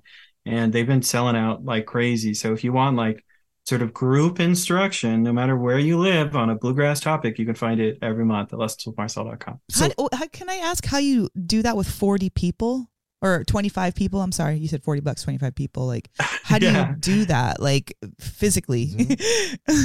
Yeah, we do. We we do it through Zoom, Okay. and uh, people can raise their hands and ask questions. It's very social. I mean, you can get hundred people in a Zoom call. We're not going to have a hundred person workshop. Like that wouldn't be Yeah. any fun. We found that like twenty five is probably max. So on. is every workshop a different topic or is it open? It is. Okay. Yeah, and and uh, you know my my teachers that work for me, you know when when we talk about what the next workshop topic will be or who will teach it, I'm really just looking for things that the teachers are excited about. Mm, Um, Oh, shit. So that means that uh, yeah, the lesson that you do get, whatever the topic is, it's something that the you know our teachers have maybe just discovered or have finally decided they can really teach. You know, like yeah. whatever it is, they're really jazzed about, and it's made all the workshops really fun. Well, That's awesome. Yeah. Because when you're teaching from a place of passion, you're going to pass that passion on to the student and they're already wanting to be there. They pay their 40 bucks. They're already excited. So to be able to pass that on, right on, Marcel. What what you're doing some really awesome stuff in life and just congratulations Yeah, on overcoming Thank you so any small adversities and and really like becoming of the giant in this situation. yeah, man, and I I want to say again you had no idea you were doing it, but you know, it was a lonely slog through quarantine here working from home, man, and you kept me company a lot of days and I really really fucking appreciate it, brother. It's it meant a lot and uh I've learned a lot from you, so I just appreciate it, man, and I appreciate you spending time with us today. And also, I want to say too, if you want to, um, if you ever need us to promote anything for you, or you want us to shout anything out on the show, we're here for you, man. Just like send me an email, say the word, and I'll I'll let our listeners know. I love it. Thank yeah. you, man. Yeah. All right. Thanks for spending Thanks, time with us today, Marcel. Marcel. Yeah, no problem. No problem. We'll see you around soon. All right, brother. Take care, man. Mm. Wow, that's that's good people the right there. sweetest smile in the universe. That's Literally. That's the thing that that drew me in on YouTube was how happy he is. Like it, felt like you're hanging out with your friend and you're kind of joking around and and now it's time to like, hey man, I, I learned this thing. Let me show it to you. Do you know what I mean? yeah, absolutely. not I like, know what you mean. okay, mean. now we're sitting down to learn bluegrass guitar. I think going back to the kid thing, if when you're little and you're allowed to play with your friends and like somebody goes over to somebody's house and they're like, first, I don't think little kids plan like, okay, at, at seven o'clock we're gonna do this, and then at nine. No, mom and dad are planning No, the time. Exactly. But when kids really do get to like play by themselves, there generally is like a leader of like, okay, let's do this. We're to pull Oh, out yeah. all my Barbies and we're to do this, right? And like keeping that youthful th- when when you're the kid that didn't come up with the plan, you're not mad that you didn't come up with the plan. You're like, okay, let, No, we're gonna play spaceman. I want the one Cool. with the brown hair, and you want the one with the cape or whatever. And like, I guess my message and my thought is is keep it kiddish, keep it youthful, keep keep that youthful spirit. At least, I mean, and and maybe I'm just saying this to myself too, because the more fun I think something is, the more time I want to spend with Oh, it. Yeah. And the less, the more pressure I put on myself on things, the more I want to push it away and wait to do it or, That- or put yeah, it that's the done difference for later. between being a kid and adulting. Yeah, but when you're a kid, you do what's in front of you. And when you're an adult, you can ch- choose what's in front of you.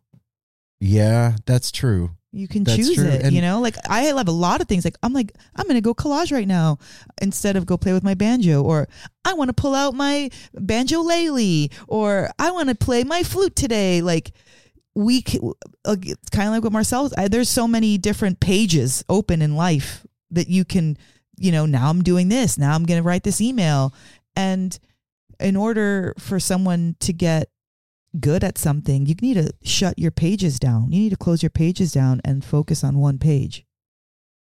Wow. Yeah. It's hard though It's as an adult because totally hard. here's the thing: life is happening in the midst of all of those pages being open. Yep. And That's why they're open. and how fucking important is it to you to do or learn or play with that thing, right? yeah. I, it, well, I And mean, that- and- it's very important sometimes, but sometimes things that are important still get overlooked. Well, and it's it's um ascribing importance to something. So Well, that's I when you can- get adulting and you you you schedule right, or you like I I could fill my day with a million different things. I have to like say no to stuff because something else is important. Do you know what I mean by Mm-hmm. That? Like absolutely. I could easily go through the day and not pick up my guitar. hmm and but there's a certain feeling that gives me to be So able then to that's saying pick it no to that feeling. yeah and, and it's like saying no to some to taking your vitamins for me now Yeah. you know what i mean Like, Yeah, I do I- know. this thing makes me feel better it makes me feel good even even if i'm not great at it it's still making me feel well, good I mean, I think that there's a part of something that maybe we didn't talk about with Marcel, but that's the way knowing how to play an instrument makes you feel. And when you garner new um, abilities oh, on your on your instrument, there's some level of confidence, um, exhilaration, and excitement that it gives you, and there there is no, nothing like that because that is for when you learn an instrument. Um, when you learn, say, like a recipe and it comes out bomb, that is also a different type of like. I was telling Cody this thing. the other day, like with the guitar, I've noticed, and he said the same thing. Like, I go through these peaks and valleys with it where I'll learn something new and I'm super excited about it. And I'm, like Marcel said, like getting good at that one thing for a little Yeah. while and like it's added into the repertoire. And then you're in this valley for a while of where I'm just doing the same thing over and over again. Let me play the same four fucking songs that I know. Like, uh, and then you learn something new and all of a sudden it's brand new again and you're off to the races with loving it. And, And if you're constantly, no matter what, giving yourself those, oh man, it's boring. Oh man, this is amazing. Oh man, it's boring. Oh, like, I I would imagine eventually, each of those gets a little bit. Those voices gets a little bit less loud, and then something else happens. There's another current. we'll find happens. out. Well, we're not there yet. We'll find out I'm out. not there. I'm just. I'm assuming this. Yeah. Is, you know, nothing. You and I are on this journey together. I mean, kind of. Kind a little of bit. nothing, not a little bit. We are. Well, you're definitely further along on it, but yeah, like we are on this journey together and it's scary for me Why? just because of what we were talking about. Like, Scary. yeah, learning can be scary. Okay, I don't think I've ever thought of playing guitar as scary. I've thought of it as frustrating or daunting or fun or the coolest thing ever. I guess it's like um, the the vulnerability that a musician must show another musician in order to share where they're at. Pants with each other. Share where you're at. Yeah, maybe that's that'll be our new thing. Play naked together. okay, I'm down. oh shit! Well, yeah, because you have to allow the other person in the room to hear your Vulnerability. vulnerability, your mistakes, and and that's like the truth yeah, of where who you are. Like once you take your clothes off, everybody sees what you got, what you're working with. Same thing with music. Once you show somebody and I'm talking to beginners right now. I'm not talking to. Well, wait, wait, wait. If you have to add the flip side of that in, if you're gonna say that, you have to add the opposite. So yeah, you have to be vulnerable and show your mistakes and your vulnerability in front of each other. But you're also showing what a badass you are and Yeah. the, the dope shit that you've learned and Yes. how good you are. And That's like true. all that too. So it's both at the same time. It's it's complete Well, vulnerability is a very complex Yeah. uh, subject. Like you being vulnerable, like uh, just playing an instrument is different than showing somebody your new song. Okay, what do you mean? I don't know. Meaning, understand. like if I'm just sh- like showing you, hey, look what I can do on the banjo. But if I say, "Hey, look at my new song Oh, that I oh, yeah, wrote," yeah, yeah, you know what I mean? Yes, Those yes, yes. are uh, so it can become very complex. well, And I just always had a problem sharing. That that's that's really what it comes down to. I've always had a problem sharing my um emotional side, your talents. my talents. Well, because you were told that you weren't allowed to when you were little, yeah, I was told that I didn't have any. and and that you you weren't the one to do that. Yeah. Which, man, So so it's it again, it's no simple road. It's we're the ones talking about it. This is my like That's your trip. it's my yeah, it's my my cross to bear, my my burden of learning and and sharing and showing my progress. I I always thought like when I got my banjo, I was like, "Ooh, I'll I'll like start doing videos." Yeah, fucking right. I mean, I did do a couple. Yeah. But like it then the anxiety started to come in of like just it did. It I- just started. I- it, it started to I roll in. totally get it. It Corey's started been to roll after me to put out Yeah, guitar Corey's- videos yeah. forever. I'm Shout out Corey. I'm still Uh-uh. not doing it, but I'm either. listening to you. I hear you, but I'm not doing it. Uh-uh. Um, yeah, like I, you know, as an adult to share your um, uh, what's the word? Like the ways that you were broken as a child, it, and I'm not through it yet. So then it feels. You're showing it in real time. Yeah, I'm exactly. I'm Look showing my it. wound. Exactly. This is not like something that's happened before years ago and I'm over it and now I've overcome it. No, I'm in the middle of exploring this side with of myself and dealing with why I'm even stuck in places, Hey, you know. does everybody want to watch me stitch up this cut? Yeah. yeah, and and because we talk about ourselves so much on the show, it's like they don't need to fucking see everything. They don't need to see me on my with my short skirt on too. That's what it feels like. Right. I That- get it. you know, I totally get it. Yeah. Like I got to keep some um pain for myself or some trauma. Yeah. Wow. That was really, really fun. Yeah, it was great. I encourage all of you. I, it doesn't even matter if you play an instrument or c- could care less about learning. Just go over and watch some of his videos, man. Like, yeah, like let him lull you to a beautiful place in your day because, like I said, his voice really has some kind of tranquil, calming undertone to it that just really draws you in. yeah. So, um, yeah, lessonswithmarcel.com and the Lessons with Marcel on YouTube. And yeah, go over. It's a whole universe. You can sign up for lessons and all the stuff that he was telling and me his podcast. and the podcast yeah podcast with marcel. I can't i can't wait to listen to it. Um you know what? We haven't even talked about the elephant in the room. Which is?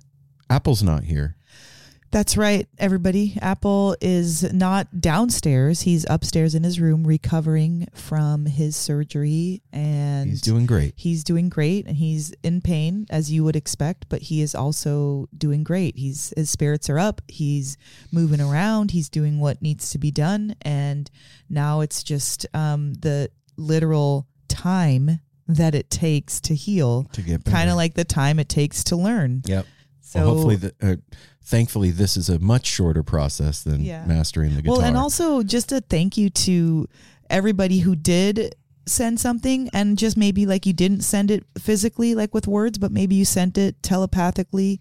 Thank you for sending apple and and the no simple road family love because you know when one of us is down it sucks. And although aaron and i had a great interview with marcel there's always something that apple brings to our conversations as well. And so um thanks for just being here with us and for supporting No Simple Road and any formation that we are on. yeah and send an apple love man we appreciate it and uh we will be back uh, what day is this? This is This is Friday, so we'll be back on Monday. on Monday with another episode of the No Simple Road weekly rewind done in collaboration with the Edible Beats out of Denver, Colorado. And uh, yeah, you know all this stuff. Go to nosimpleroad.com, get yourself some merch, sign up for a tarot reading, come hang out with us. We're here all the time. You know, we don't leave. We're, we're always Well, because we live at home and our studio's at home, so yeah. We, we we'll actually, always have a reason to do No Simple Road. yeah. If if No Simple Road was a house, we're always in it. So. and thanks for joining us in our house today. Yeah, we love you guys. We'll see you next week. Until then, smile at a stranger, safety third, hydrate, wash your hands. And, pick up that instrument that you've had in the corner, dusted, all waiting for you to play with it. Whatever your reason is. Yeah. Yeah, it doesn't matter. Reason doesn't matter. Just do the thing. We love you guys. See you next week. Peace.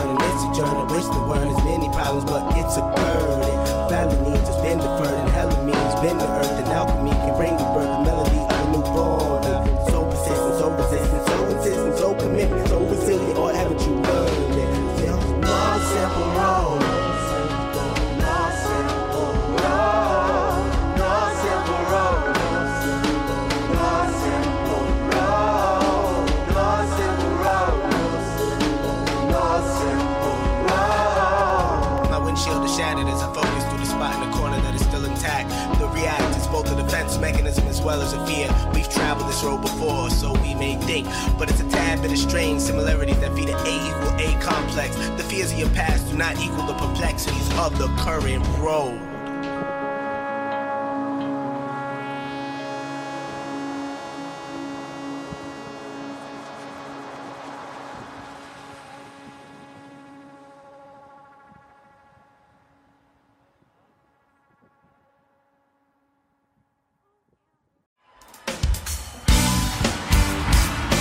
Hello, everybody.